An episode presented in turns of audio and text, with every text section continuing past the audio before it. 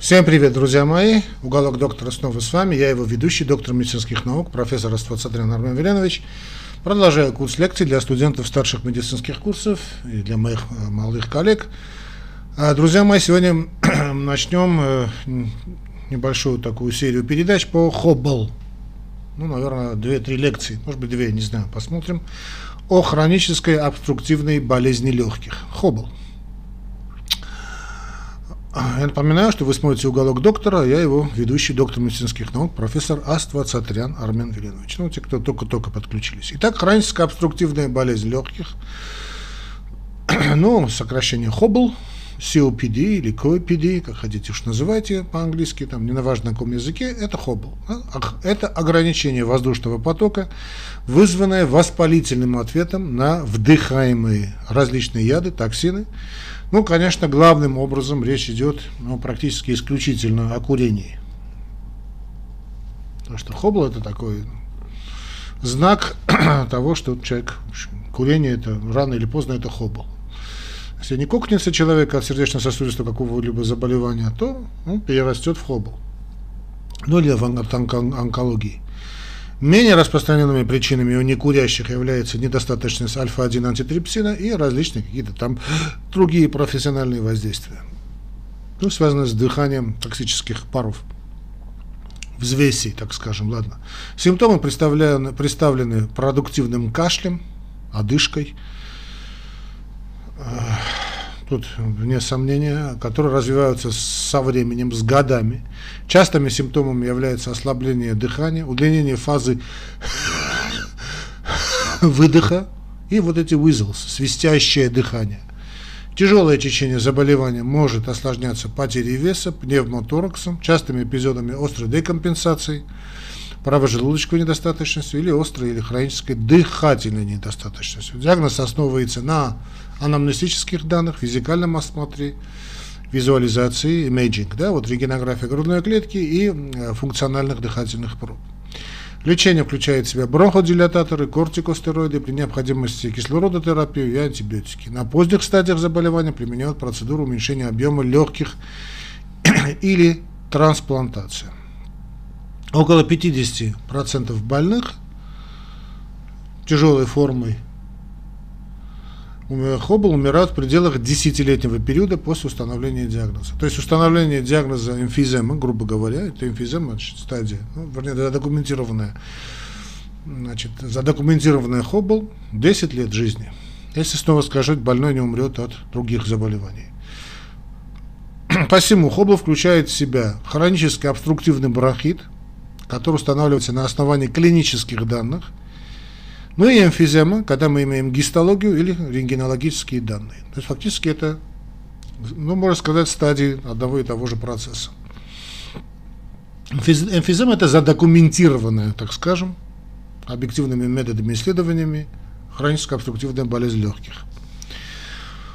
У многих больных являются симптомы обоих заболеваний. Хотя значит, э, по большому счету снова скажу, что это не разные нозологии, это по сути одна и та же нозология.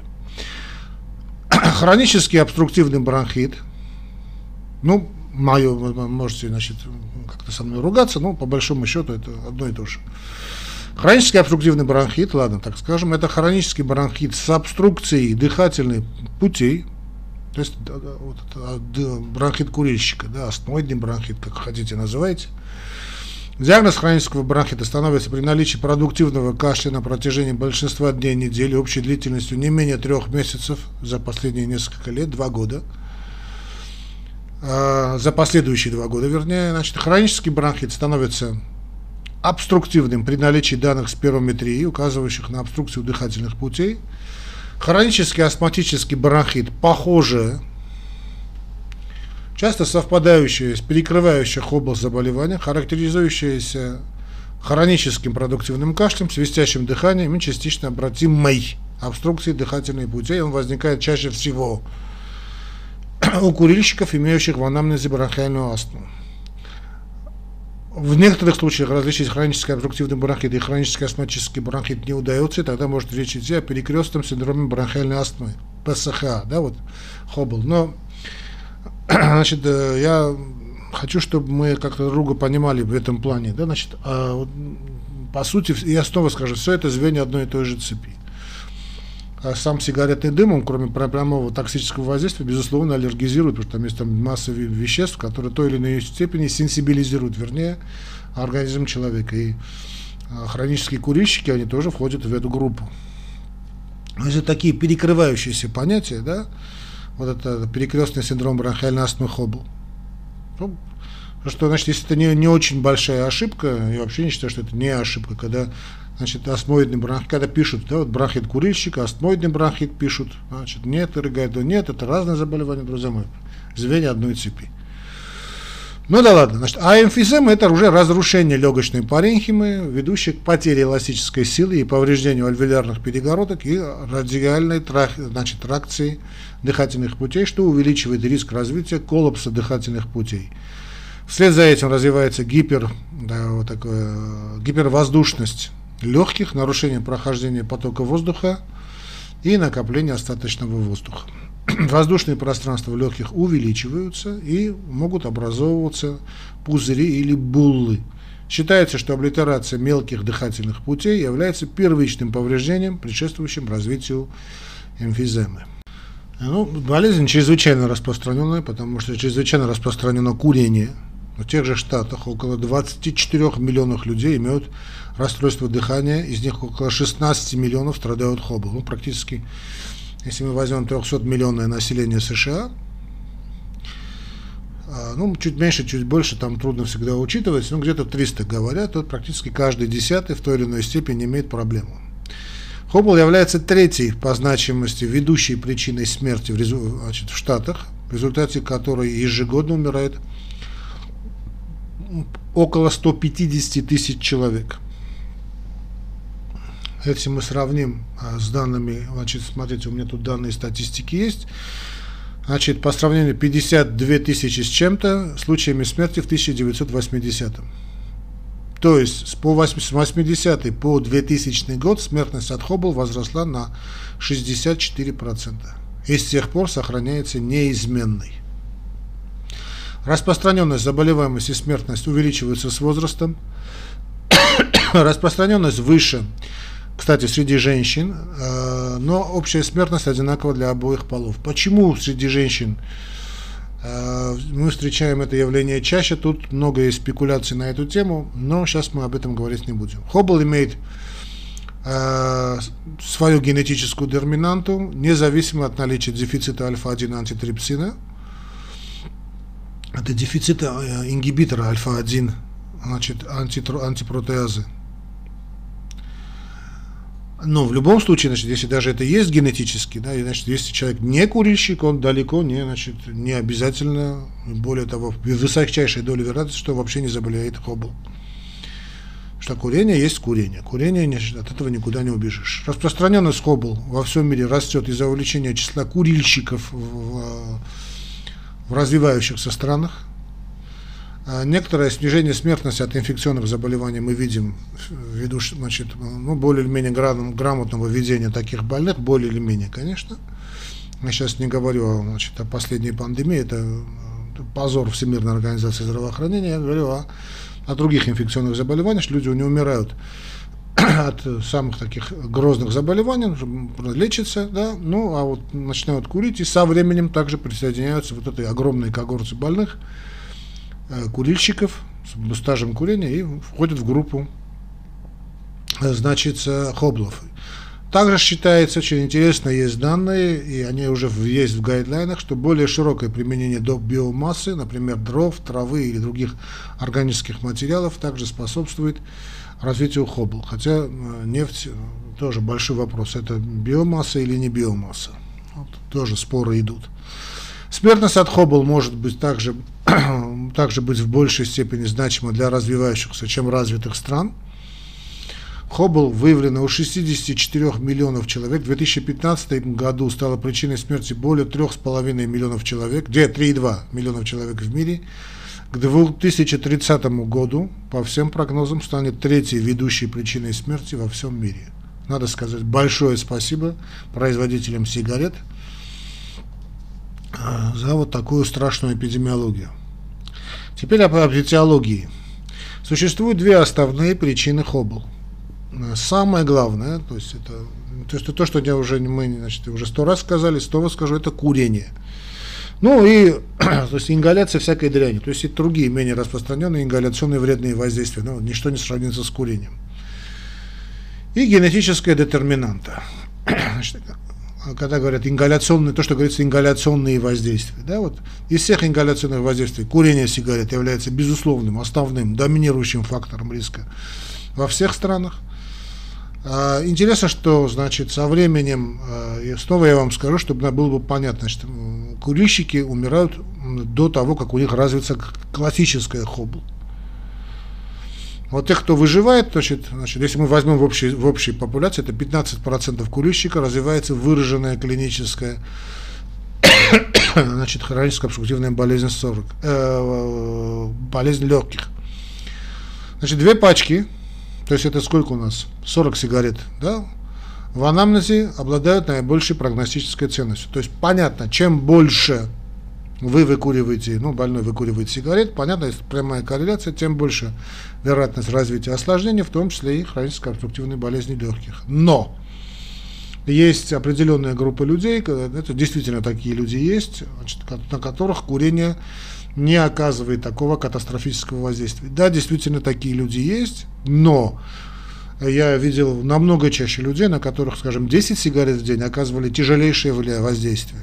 Поэтому это очень индивидуально. Но в целом, больше вы выкуриваете, больше у вас риск развития различных осложнений курения, в том числе и хронической обструктивной болезни легких. В развивающихся странах важным этиологическим фактором является дым от чего-либо скажем, дым от э, приготовления пищи, да, когда вот плохая вентиляция в домашних условиях, дым от э, обогрева внутренних помещений, всякой дряни топит, да, он теперь с такой ценой на газ неудивительно.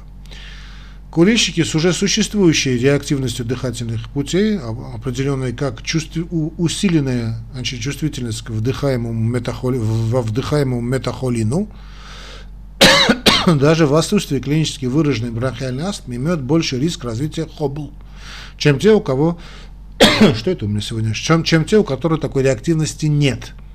Низкая масса тела, заболевания дыхательной системы в детстве, пассивное воздействие сигаретного дыма, это товарищам-курильщикам, которые дома курят, загрязнение воздуха, профессиональная пыль, например, минеральная пыль, ну, шахтеры, да, хлопковая пыль, эти бедные женщины, или вдыхаемые химические вещества, например, тот же кадмий, также способствуют развитию хобла.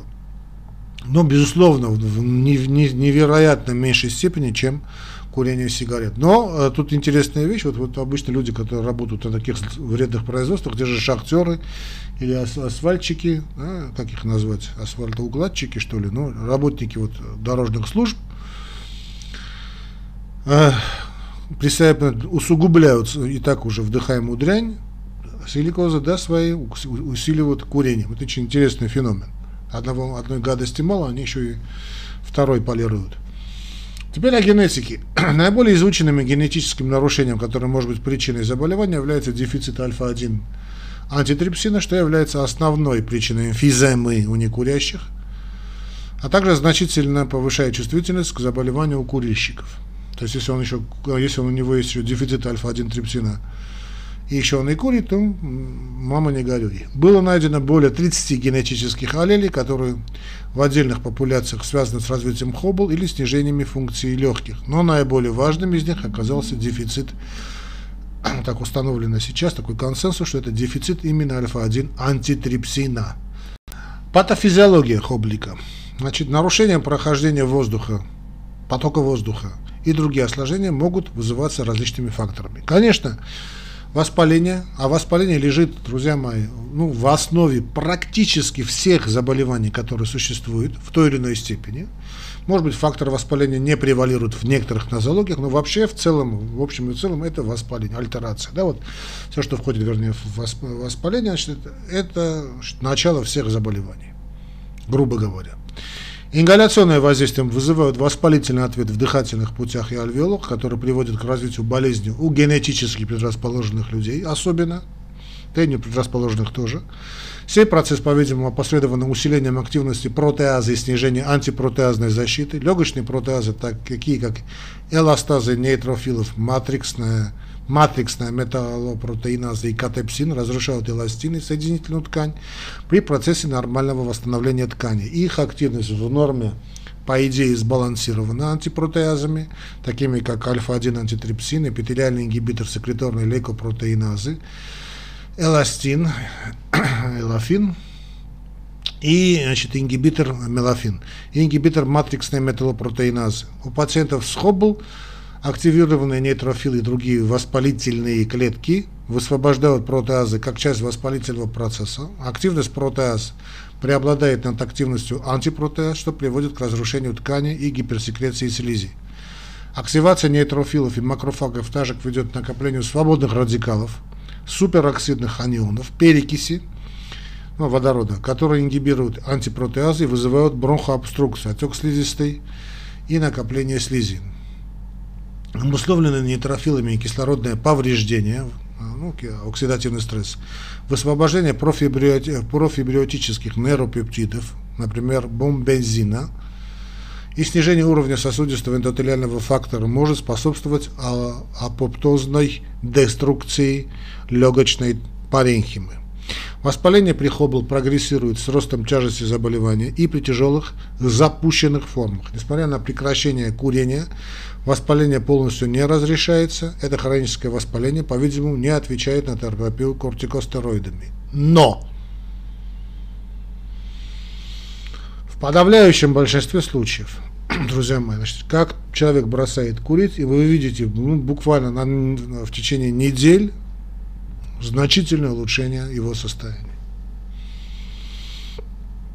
Запомните это, то есть, значит, я считаю, что вообще это долг врача, когда он увидит курильщика, значит, предупредить его при любой, неважно, какую специальность вы занимаете, какой специ, узкой специализации, вернее, в медицине вы заняты. Курение – это как красная значит, тряпочка для нас. Далее, инфекция. Значит, инфекция дыхательных путей – которые, конечно, имеют больные, значит, склонность больные с хоббл, может способствовать и способствует прогрессированию деструкции легких. Бактерии, в особенности хемофилус инфлюенция, колонизируют нижние дыхательные пути практически у трети больных с хоббл, больных с более тяжелыми формами заболевания, например, у тех, кто ранее уже был госпитализирован, часто встречают колонизацию псевдомонос аэрогеноза, синегнойная палочка, и другими грамотрицательными бактериями.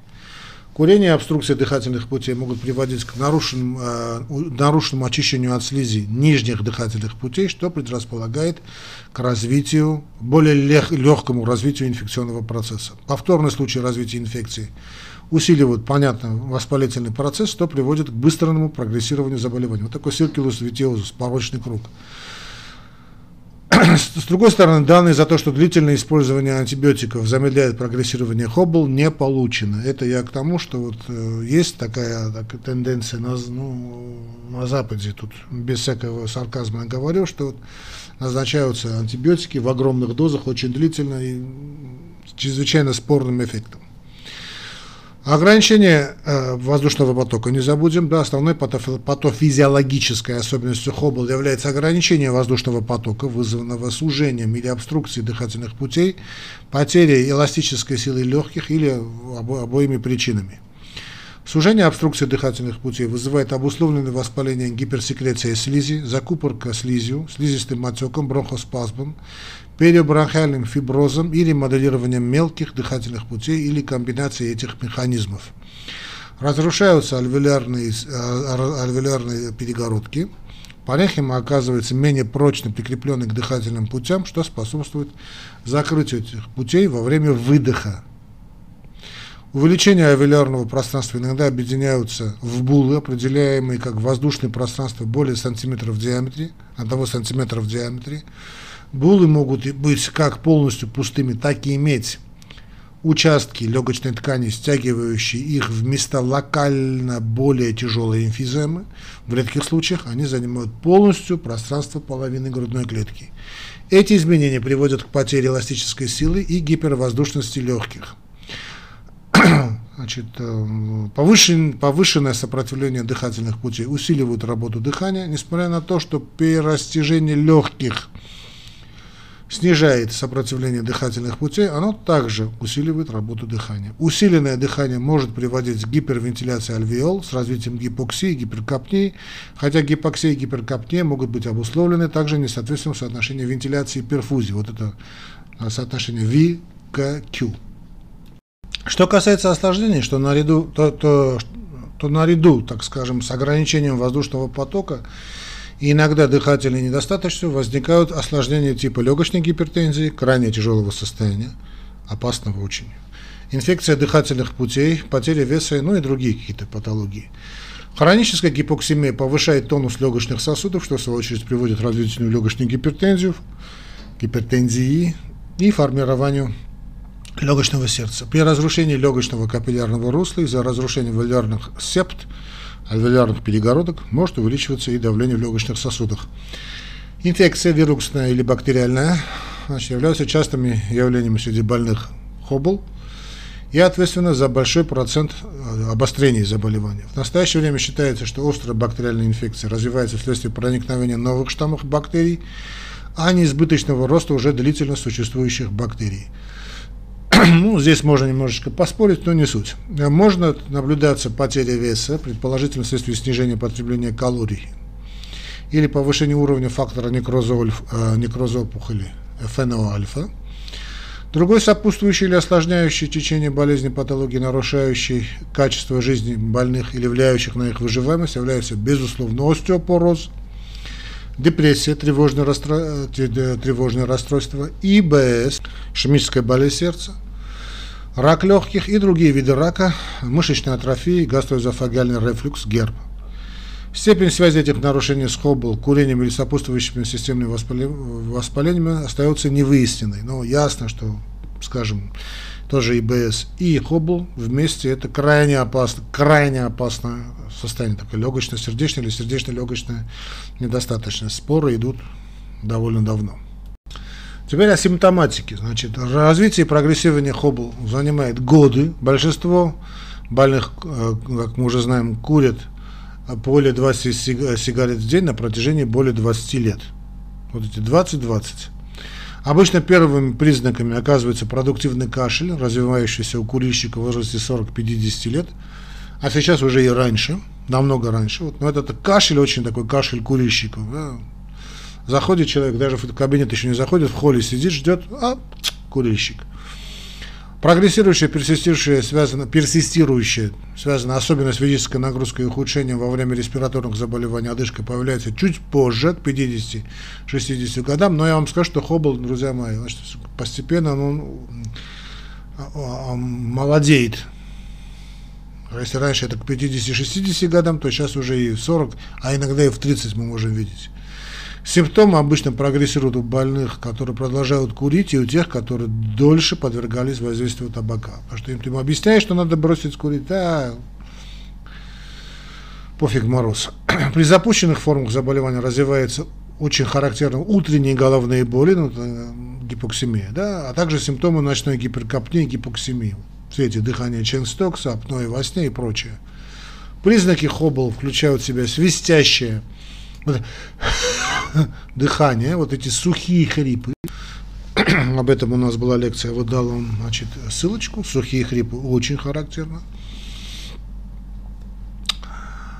А вот это удлинение фазы, удлинение фазы выдоха, гиперкапнии легких, которое проявляется приглушением тонов сердца и ослаблением дыхания, а также увеличением передне-заднего размера грудной клетки.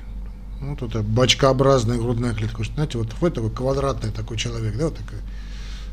Вот. Очень характерно. Больные с выраженной эмфиземой теряют, начинают теряют в ощущают мышечную слабость, кстати, в мышцах тоже теряют, приводящее к, все это приводит к снижению подвижности больного, гипоксии и, или освобождению медиаторов системного воспалительного ответа, таких как вот этот ФНО-альфа. Признаками выраженного заболевания вот, является дыхание через сжатые губы, вовлечение в пак дыхания дополнительных мышц, парадоксальное втягивание нижней грудной клетки во время вдоха, симптом Хувера или Гувера, наверное, да, все-таки Хувер, Хувера, Хувера, да, и цианоз. Признаки развития легочного сердца включают в себя расширение шейных вен, вот их джагулярис, расщепление второго тона сердца с акцентом над легочной артерией, шум недостаточности трикуспидального клапана и периферические отеки. Выбухание правого желудочка не характерно для хоббл, поскольку легкий эмфизематозный. Может развиться спонтанный пневмоторакс, возможно связанный с разрывом этих бул. Этот диагноз следует заподозрить у любого больного хоббл при резком ухудшении состояния а, со стороны легких. Симптомы можно классифицировать в зависимости от того, какая деятельность вызывает отдышку, ну, здесь надо, конечно, сказать об опроснике Американского медицинского исследовательского центра ММРС. Да, вот известно определение степени одышки по степеням. Это модифицированный опросник, ну, опросник Британского медицинского исследовательского совета. Значит, нулевая степень, одышка никогда не возникает, за исключением случаев крайне тяжелой физической нагрузки. Первая степень одышки. Одышка развивается при быстрой ходьбе по ровной поверхности или ходьбе вверх с небольшим уклоном. Вторая степень одышки, да, действительно очень похожа э, на классификацию сердечной недостаточности, э, New York Heart Association, да, э, НУХА, значит, 1, 2, 3, 4, и очень похожа в том числе и на канадскую классификацию, но по большому счету, то стенокардии, но по большому счету взаимосвязанные процессы. Значит, вторая степень по ММРС, значит, одышки, приводит, вторая степень приводит Одышка приводит к более медленной ходьбе, чем у людей того же возраста по ровной поверхности, или же приводит к остановке, чтобы отдышаться, при ходьбе в собственном темпе по ровной поверхности. Третья степень одышки приводит, э, одышка приводит к остановке, чтобы отдышаться после ходьбы на расстоянии, ну, незначительном, где-то около 100 метров, через несколько минут ходьбы по ровной поверхности. Четвертая степень одышки, она достаточно тяжелая одышка, чтобы не давать даже человеку выходить из дому. Или, раз, более того, она инвалидизирующая, э, развивается при одевании и раздевании. То есть при таких нормальных, таких, казалось бы, таких, э, ну, ситуациях, когда речь идет о ну, самых таких малых нагрузках. Обострение заболевания возникают спорадически на фоне течения Хоббл и сопровождаются усилением тяжести симптоматики. Специфические причины обострения в большинстве случаев установить крайне сложно, но известно, что обострению заболевания часто способствуют эти инфекции верхних дыхательных путей, острый бактериальный бронхит или воздействие раздражительных, раздражителей дыхательных путей. По мере прогрессирования Хоббл обострение заболеваний становится более частыми, в среднем по 1, 2, 3 эпизода в год. Но выделяем мы из всей симптоматиков и признаков значит, Хоббл это безусловно, это безусловно кашель, который возникает, и уже я сказал, э, где-то в 30-40, ну, считается в 40-50 лет, но сейчас мы видим все реже, э, все чаще и чаще в более молодом возрасте. Это кашель. Кашель я поставлю на первое место. Затем чуточку позже присоединяется одышка. А может быть и кашель и одышка вместе появляться. Тоже может быть. Но кашель важно. Ну, давайте сегодня мы первую часть все-таки закончим. Э, первая часть по хоблу. Да? Продолжение, конечно, следует, друзья мои. Не забывайте поддерживать нас не только морально, но и материально. Как это сделать в описании к этому ролику. Я не знаю, где вы будете смотреть этот ролик. В Ютубе вы найдете, как это сделать. Очень легко. Яндекс система, российская система. Один клик. Но если в Ютубе вы будете смотреть, нажмите также на колокольчик, не только подпишитесь да, на уголок доктора лекции. Ну и нажмите на колокольчик, чтобы быть в курсе новостей. Кстати, если вы в Ютубе, также можете подписаться и на просто уголок доктора. Уголок доктора – это мой основной аккаунт. Э, ну, если вы в Яндексе, просто подпишитесь, смотрите в Яндексе. А если в подкасте, ну, тоже просто подпишитесь. Но в любом случае, друзья мои, не забывайте, прошу вас о, ваших, о вашей помощи финансовой, потому что именно благодаря вашей финансовой помощи вообще этот наш канал уже существует несколько лет.